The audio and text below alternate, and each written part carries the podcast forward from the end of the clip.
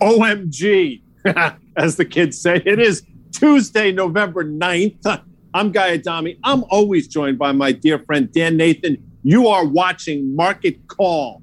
We renamed the show, but we're still bringing you the top macro headlines of the week and our best investment and trading insights. We're going to be joined by the great Chris Vecchio, the senior strategist at Daily FX. Today's market call is being brought to you by our presenting sponsors, IGUS, one of the fastest growing Forex dealers in North America, and of course, Dan, Open Exchange, because as you know, they manage virtual meetings that matter for the top companies around the world. I am geeked up, Dan Nathan. How are you? You are geeked up. Hey, we got a new name, but do we have a new outlook, guy? You and I have been slightly pessimistic as we've had this kind of runaway breakout over the last month or so here. And there do seem to be some kind of headwinds coming here. You know, I mean, it really feels like all of a sudden some things are building and some people who you want to listen to about markets, about bubbles, about, you know, exuberant kind of sentiment are, are kind of sounding the alarm a little bit, huh? The first one we want to listen to is the great Michael Burry of The Big Chill. You remember that movie? It was great. Kevin Costner, by the way, was supposed to be in it. He didn't make it, but Michael Burry said Elon Musk may want to sell his Tesla stock. Remember, over the weekend, Elon Musk tweeted to his million or so followers, Should I sell Tesla stock? And they emphatically said yes. And Michael said it to cover his personal debts and compares the current market to get ready for this, Dan, the Dutch tulip bubble, which, as you know, I lived through, and it was not pretty, Dan Nathan. Yeah, guy, 63 million followers, 63 million followers. And I think the point that uh, Michael Burry brings up is that, you know, he doesn't pay tax because he doesn't get paid by the companies that he founded and works for. And what he does is he goes to the big investment banks and he pledges his stock against massive sorts of loans, right? And so when you think about it, sooner or later, when you have options, stock options coming due, ultimately you have to exercise them and pay tax on them. So that's what's happening happening here. This is a kind of funky situation, especially when you consider how much uh, Tesla has rallied over such a short period of time, great, gaining what a half a trillion dollars in market cap in the last two months or so. So I guess Burry's point is this is kind of a bit of a ruse if you think about it. So pulling your 63 million Twitter followers and saying, I'm going to do what you say, whether I should buy or sell stock. I think there's a lot of issues here. I think he front run the company here. Supposedly his brother, who is uh, involved with the company, also sold stock before that announcement. And what's important here is the unusually positive sentiment around this story. It is divorced from fundamentals. And now we see the stock over 10% from its highs from just last week. And I guess the point is, if you were to see this stock come back to a level that you've talked about, that $900 breakout level, right? That it had not been above since this past January. If it were to come back there, that would be a 20, 25% peak to trough decline. It's the fifth largest stock in the S&P 500. So what does that mean for the broad market? That would make a lot of sense to me, by the way, if it were in fact, to do that. And we're showing some signs of it today. What it means for the broader market? Well, it means we're right up against this uptrend line that you drew. That's a great line, by the way. And again, that 200 day moving average, which as we speak, it's amazing. When we first started doing this a while back, we talked about a 200 day moving average either side of 4,000. Each passing day it grows. Now it's about 4240. And again, it's right in the crosshairs. If you look, that is effectively that 200 day moving average works as a trend line and I think if we do break this short term uptrend line that you have drawn, the first level is 4480 or so, which is the 50 day, and then the 200 days in the crosshairs. It's a lot of interesting things going on below the surface we've talked about for a while. The only thing impervious has been recently until now, I guess, the S&P 500, Dan. Yeah, and if you look at the NDX, the Nasdaq 100, we know those five or six names that we talk about: Microsoft, Apple, Google, Amazon, Facebook, and now Tesla. So that's six names. They make up about 25% of the S&P, but they make up nearly 50% of the Nasdaq 100 here, which is pretty astounding if you think about it. And I'm agreeing; these charts look basically identical, guy. But if you were to get like a Microsoft, which is outperformed, or an Amazon that's outperformed of late, um, and you were getting them all going in the same direction, you could have a bit of a snowball situation. And then you are sniffing that 50 day moving average in, in a heartbeat, I think. And your 200 day is really lining up. And it's crazy to think about, guy. It literally will be near the October lows, right? And that does not seem too unreasonable if we were to have a sell off over the next few weeks into year end. You just have to wonder what's going to precipitate that and you know what which one of the MAGA names are we going to lose? That's really what the story is. And listen the one that's telling a much different story though is the rty obviously the small cap index which basically is saying you know what the economy is going to reopen in a major way. These businesses that are most levered to the economy are going to do really well. Maybe that's on the back of the news from pfizer. Maybe it's on the back of the infrastructure bill. Maybe it's a combination of those two or other things as well. But the rty is broken out. And i've said for a while that i thought small caps were going to tell the tale. If I'm true to my word, it's telling a much different story than we just talked about in terms of the SPX and the N- and the NDX.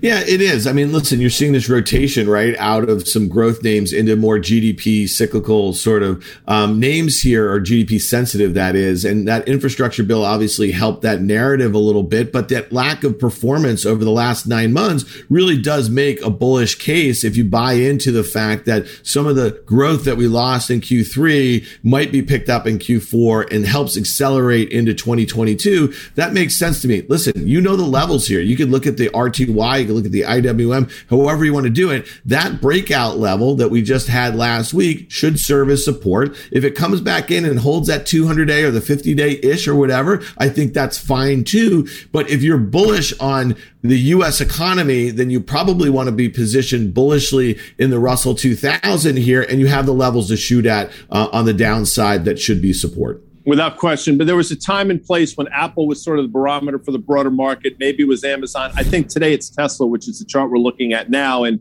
he obviously had that parabolic move post earnings. Now, I said for a while on this show, I said it on Fast Money, that I thought we would test and basically trade through that prior high in January, that $900 and 30 cent high, and probably top out around a thousand. And that's what happened on earnings, I believe, on October 27th. Well, it actually added to that and traded up to 1240. Now we have this little island potential for an island reversal. It's interesting. I'll stand by that. I still think we're going to trade down to 900. The question is, if that in fact does happen, what happens to the aforementioned NDX and S&P 500? That's really the question. What are your thoughts here, Dan? I think you probably share a similar view as I do. Yeah, no doubt about it. I think your point though about Apple used to be the barometer versus Tesla right now. You know, Apple back in the day though never traded at a, a, multiple that most investors were too worried about. Not until very recently during the pandemic when it started trading at a market multiple. So I guess the point about Tesla is that its valuation had always been divorced from technology multiples and also certainly auto multiples. And so investors are trying to figure out what this company is. Is it a tech company or is it an auto company? And, you know, with $1.2 trillion market cap at its highs last week, it made up like 85% of the global market cap of all automobile companies that are publicly listed, which is insane when you think about the fact that they have low single digit market share in total autos. So this week it'll be really interesting. Rivian, which is going to be a competitor in the electric vehicle um, space, is coming public. It's maybe rumored to be 60, 70, 80 billion dollars. Let's see if that helps to be a sort of a sentiment top in this space, but you might see investors making room in their Tesla position, which has performed magnificently, right, over the last year to kind of get gr- greater exposure, whether it be in Rivian or Lucid, or there's some other names that have come public in the last year or so in the EV space. So this is not a one trick pony anymore, at least as far as exposure for investors to the space. We're going to take a look at two names that are sort of the push me, pull you of this market. The first one caught everybody's imagination a few years ago, took a breather. Now it's off to the races again, Dan, and that's NVIDIA. You can wax poetic about why on valuation, and you have all the metrics in front of you. This makes no sense. And quite frankly, you're 100% right. And maybe it is exhausting itself now on extraordinary news, but this stock has been a monster now for the last three and a half, four months. Yeah, I mean, since the beginning of October, guy, the stock has gone from just under 200 to just over 300. When you think about that in market cap terms, with nearly an 800 billion dollar market cap, I mean, that is astounding. 50%. That's not normal. And I guess that's one of the things that I, that's the only thing I can say to you about my 25 years in the business and watching the dot com bubble kind of inflate and then burst, and then into the financial crisis with a whole different group of stocks, and then this last 10 10 years as we think about mobile and social and cloud and the sort of valuations that we've seen here. This is not normal to have a one month multi, like 100, 300 billion dollars in market cap being gained because of a bunch of buzzwords. They're AI, it's autonomous, it's metaverse, it's all these sorts of things. That doesn't make sense. This will have a reckoning at, you know, 65 times earnings and about 30 sometimes sales for a hardware company because that's essentially what they do, right? If you're making chips, that doesn't make a whole heck of a lot of sense. I think at some point you're going to see this thing pull back to the sorts of breakout levels like you saw in Tesla. But then the question is, what about the bad stories in the market, guy? The ones that used to be very, very popular names that are now going the other way. Yeah, and that's our next one is PayPal, which is really fascinating. And it seems like PayPal sort of sealed their fate in terms of this move when they, I understand they denied the announcement, but that Pinterest news obviously took a lot of air out of the sails. Now, this was happening long before that Pinterest news, but my question to you is where there's smoke, there's fire, number one.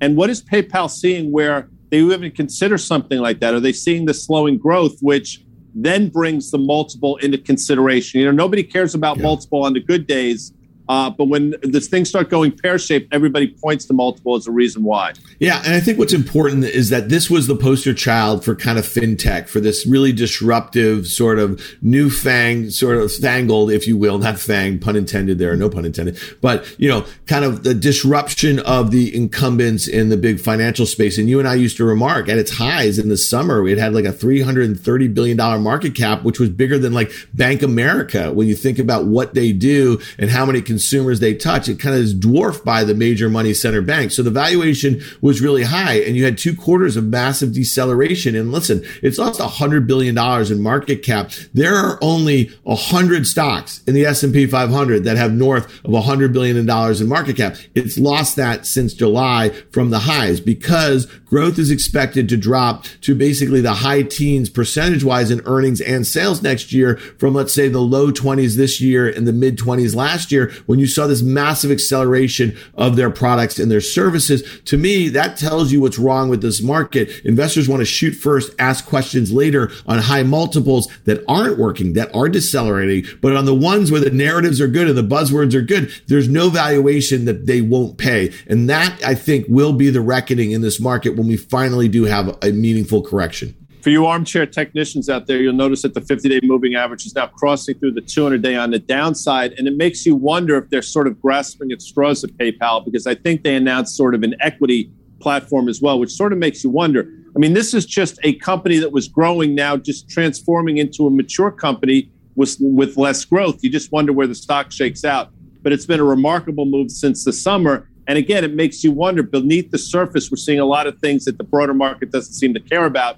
One thing I do care about, though, Dan Nathan, is your Twitter account because it is uh, what do they call it when something's on fire? They think they call it on fire. Yeah, well, it's like a fire emoji. A fire emoji, right? I like the fire emoji. I try to use it as often as possible. You said the 10 year U.S. Treasury yield may never, and you chose to capitalize N like a former president would capitalize random words from time to time, be above 3% again, unless, and you capitalize this, maybe it deserves a capitalization hyperinflation is going to change everything. And we have two charts to illustrate that. Dan, yeah, well, you know what I was doing there here. I mean, let, us be frank, and we know this is upper left, bottom right, and we know the reasons over the last 30 years for the most part. There's a lot of things going on, whether it be demographics, whether it be central bank action, you know, all these crises that seem to be accelerating in our financial world over the last 25 years or so. Um, but when you see that, and when you see that downtrend, I think what's really important, if you go back to 2000, and you go back to 2007, and you go back to 2019, all of those highs were at significant stock market highs. Okay. And they all happen to correspond. So you had rising rates into them and then you had these massive corrections. And in both instances of the last three instances of crises, we've seen basically the Fed fund rates go to zero. And finally, the 10 year US treasury yield also did the same in the last crises. And look at that dislocation here. But here we are. We're back at that level, guy. We're back in 2012 post financial crisis. And then back in 2016 when there were a lot of growth fears about China. Those were supposed to be generational lows in the 10 year US treasury yield at 1.4%. Now they actually seem to serve as technical resistance. And when you look at that range up to 2%, I know that you think that we should be at 2% in the 10 year US treasury yield, but it doesn't budge. And then then you look at that downtrend. I just don't see a scenario where we are anytime soon, given where sovereign bank, you know, like debt loads are, that we'll ever be back at that 3% where we got back in 2018, 19. It's remarkable. I think global sovereign debt is now um, north of 110% of gl- global GDP, which is an extraordinary number. Yeah. This chart illustrates it all, Dan. You nailed it. I mean, this is, as you say, to a certain extent, upper left to lower right, although it's a bit of a flat line. But says all you need to see. I mean, we traded up to this line a couple times and it failed. Right here, we're right against the 200 day moving average, this 145 level. I thought we were going to break through last week. We did anything but. As a matter of fact, I think at one point, 10 year yields went down to 142 or so. And it's just extraordinary. I don't want to get all macro on you, although that's what we're tasked to do. But uh, real yields have never been lower. I mean, we're talking about yeah. real negative yields, and it's just a remarkable number for you economists out there. But this is a really interesting chart. And I think you nailed it. It is, by the way, now halftime at the macro, uh, the market call here. And it's time to bring in our good guest, the senior strategist at Daily FX, Chris Vecchio, who, by the way, has an eerie resemblance to the great and late Johnny Cash, the man in black. Chris Vecchio, how are you today? Doing well, doing well. Hope you guys are doing well. We're doing really well are on fire this morning. This is a great chat. So well, wait, hold on. Chris Vecchio, you were introduced as a good guest. I would say you're a great guest. This has got to be like his, I don't know, 20th appearance on the, uh, on the market call, on the newfangled market call here. I think he's a great guest guy. But let me ask one question of Chris Vecchio here. Chris, you just heard our discussion about rates. Okay. And when you think about it, Guy ended it, I think, in a really important way that real rates have never been lower, right? Because where inflation expectations are and where the US 10 year or where Fed funds is right here. What if we saw inflation expectations abate, but we don't see growth accelerate and then we don't see a scenario where rates are going higher in a meaningful way and do we find ourselves in this stagflationary environment which i think we would all agree would be very bad for stock market valuations right here Sure. Yeah, stagflation would be bad for stock market valuations right now, but it doesn't look like we're looking down that pipeline in the, the near term. We're going through a mini boom right now. Inflation is high, but so is demand. The labor market is improving very rapidly, as not what we've just seen through that most recent non-farm payrolls report, with the jobless claims figures persisting at cycle lows and, and digging deeper. Um, it's just worth pointing out that the Atlanta Fed GDP tracker for Q3, which expected growth at 0.2%, lower than the actual reading of 2%, is now growth at 8.5% annualized for the fourth quarter. So that's extremely high. The data we've seen through October right now is incredibly strong. But this point that you bring up about real yields, we're talking treasury yield, less inflation, digging to fresh all time lows. And that may be one of the reasons coming off here and one of the reasons why gold is gaining ground right now, gold prices love lower real yields. And that could be a good thing for a bullion in particular. So uh, when we talk about a dollar here, uh, we're going to talk about the rate hike odds very shortly, but rate hike odds may have hit a near term ceiling. Uh, we see that uh, real yields are digging lower. This sets up a very interesting opportunity for the dollar to trade sideways here for a few weeks and for gold prices to perhaps break above that key 1835 swing level established over the summer, which if we do so, we climb through that descending trend line from the August and June swing highs that we had from last year and this year, and that puts gold back in bullish breakout territory. It's interesting, Chris, that you mentioned that because I think we saw some recent weakness in the dollar. I happen to think it's on the back of the potential for Lael Brainard to be the next Fed chair. I think a lot of people are starting to talk about that. Obviously, an extremely dovish person, and we'll see what that means. I think that's why you saw this little bit lower tick in the dollar, and I think that's why you're seeing this uptick in gold. But now you mentioned the dollar being sideways. We saw that chart. Let's take a look at this gold chart because we are right up against that downtrend from last summer, that August high of last summer. What are your thoughts here? Are we breaking through? It's just one more failed attempt to get through that trend line. I do think that gold could break out higher here. I'm not going to put much stock in it, however, because I think the longer term machinations of policy and the way markets are moving stand against gold having too significant of a rally. I also don't think that Brainard is going to be the next Fed chair. Look, you have Powell, who is a Republican, confirmed by a Republican Senate when Trump was president.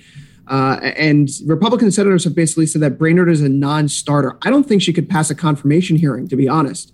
And so I think that this is more of just doing the due diligence, keeping the Warren crowd of the Democratic Party happy, saying that they're interviewing the right people. Powell is going to get reappointed, and somewhat of a Jessica Chastain in Zero Dark Thirty. I know you guys don't like 100% certainty, so I'll say 95% chance that Powell is uh, reappointed as Fed chair. Such a great movie. I'm, I'm so with you on that. You are the man, Chris Vecchio, getting into the pop culture. Our third story here, and this has been, I mean, Dan Nathan is the OG with this stuff, but Bitcoin Ether hit records amid broad rally in cryptocurrencies. Dan, I think the market cap of crypto, please correct me if I'm wrong, is now north of two and a half trillion dollars, 25% or so of that of gold.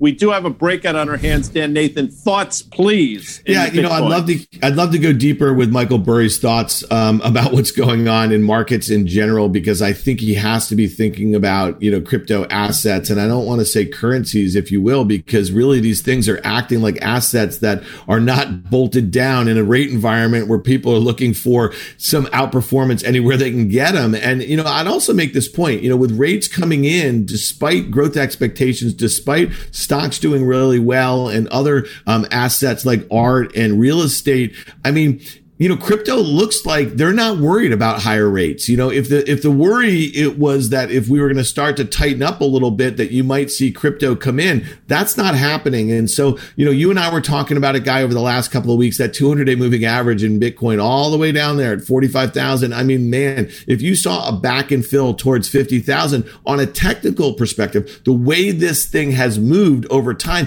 you love to see those 20, 30% bull, um, pullbacks if you are a long long term sort of holder and looking to add because it's really hard to add on a breakout after you've seen 30,000 to 70,000. I know Chris Vecchio, you're taking a look at crypto assets here. Do you agree with that? I mean, that's a beautiful setup for a breakout, that little flag that it made, but I think a lot of long-term holders would have preferred a move back towards 50,000 to kind of reload on some.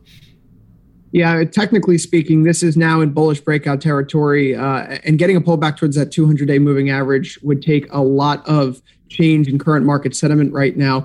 We, we call Bitcoin and these other cryptocurrencies, you know, the risk asset risk assets. So it, it really would mean that we see a, a, bigger slowdown in the growth that we're experiencing right now in the Nasdaq, uh, a turnaround in growth conditions altogether. I find it most interesting, however, that when we took a look at different correlations across various instruments, uh, Bitcoin and Ethereum, they tend to have the highest correlation with the two year, two year forward rate. So, what would interest rates be two years from now uh, if we're looking at two years advance in the future beyond that? That suggests that, you know, even if rates do go higher, there is this inflation hedge aspect that's still coming into play. And yes, while the gold market cap, I believe, is a little over $11 trillion right now, incrementally, we've been talking about this for several months now. Every time a portfolio manager has a dollar to invest in something that's considered an inflation hedge, are they going to gold and silver or are they going to Bitcoin and Ethereum? And the answer remains Bitcoin and Ethereum. We're finding more and more utility, perhaps for these cryptocurrencies as Web3 expands, as now this metaverse comes into play.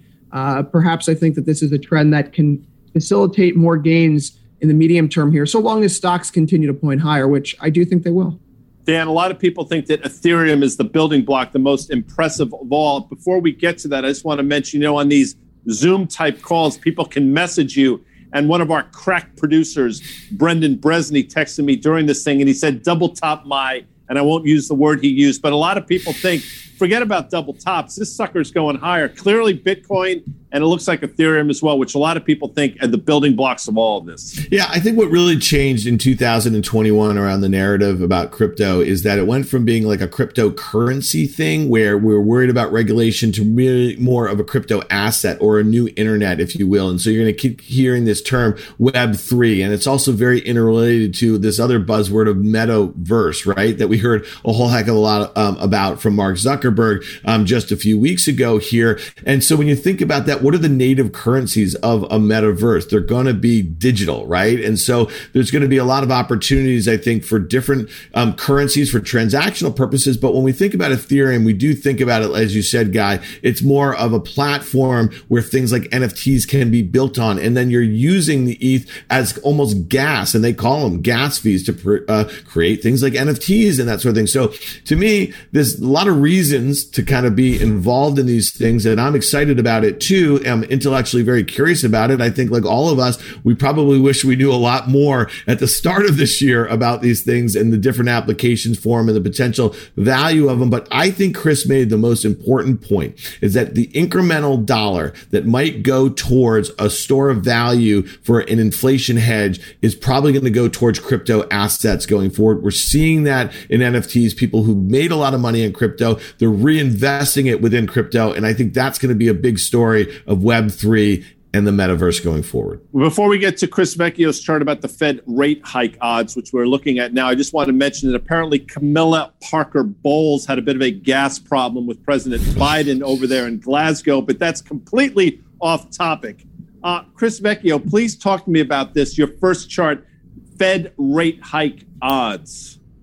Sure thing, uh, Mr. Bad Hat Harry over there. So, when we talk about what's going on with the Fed meeting last week, uh, the Fed made pretty clear that they're going to be tapering asset purchases through June 2022. That's when things get zeroed out. It's also been no secret, based on historical cycles, but also from what Fed Powell's said recently, uh, that they're not going to be raising rates before the taper's done. Now, they could accelerate the rate of tapering, but let's just say it's going to end in June. That means June becomes the first period in which the Fed can actually raise rates. Well, right now, rates markets are already pricing in June 2022 as the first period for when the Fed will raise rates. There's a bit of a ceiling here. We can't really go much higher, go much further or faster than we've already come the last few months.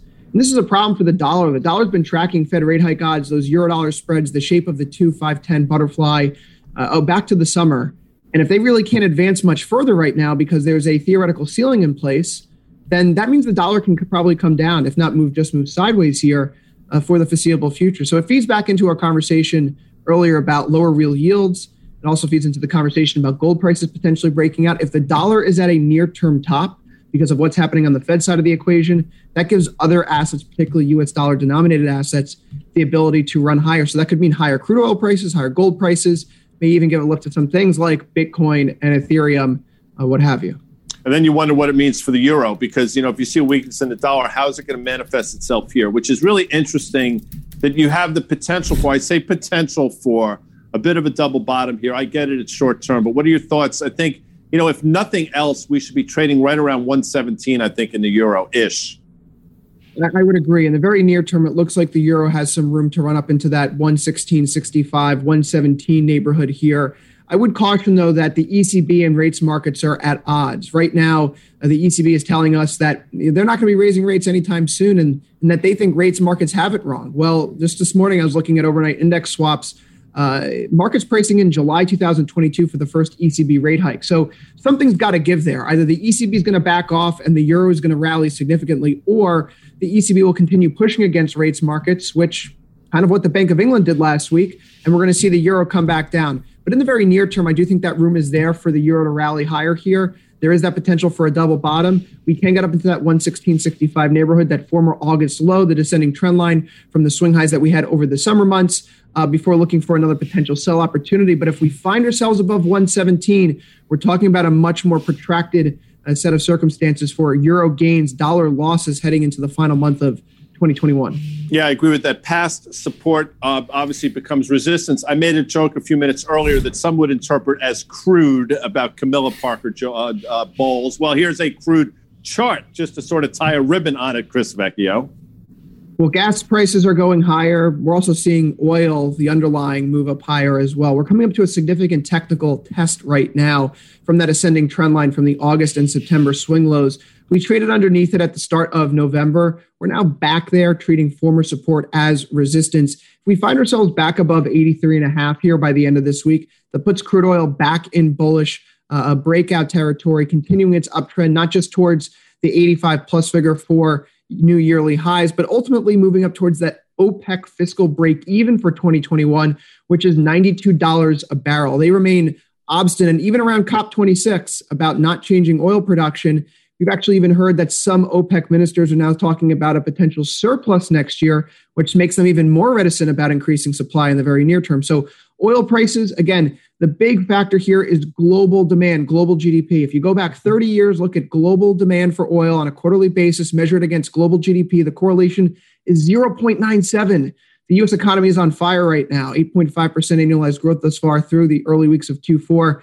Oil prices should be moving up here in the final months of the year.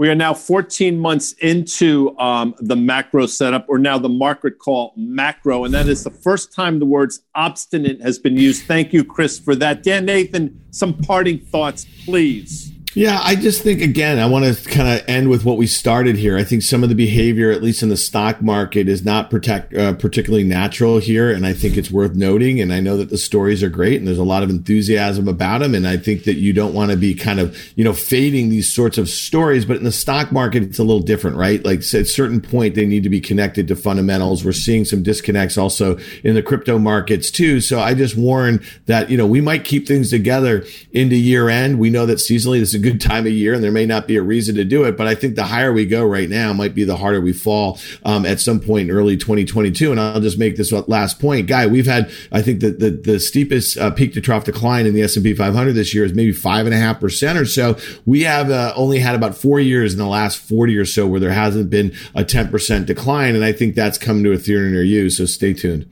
I love that theater near you. That harder they fall. It sounds like a Clash song. By the way, Clash, one of the most overrated bands in the history of rock and roll, Dan, but that's for another show. I want to thank our guest, the great Chris Vecchio, the man in black, senior strategist at Daily FX. Today's market call macro was brought to you by our presenting sponsors, IG, one of the fastest growing Forex dealers in North America. And of course, Dan Nathan, and I love this part, Open Exchange, because Dan, they manage virtual meetings that matter for the top companies around the world. We will see you next Tuesday See you later.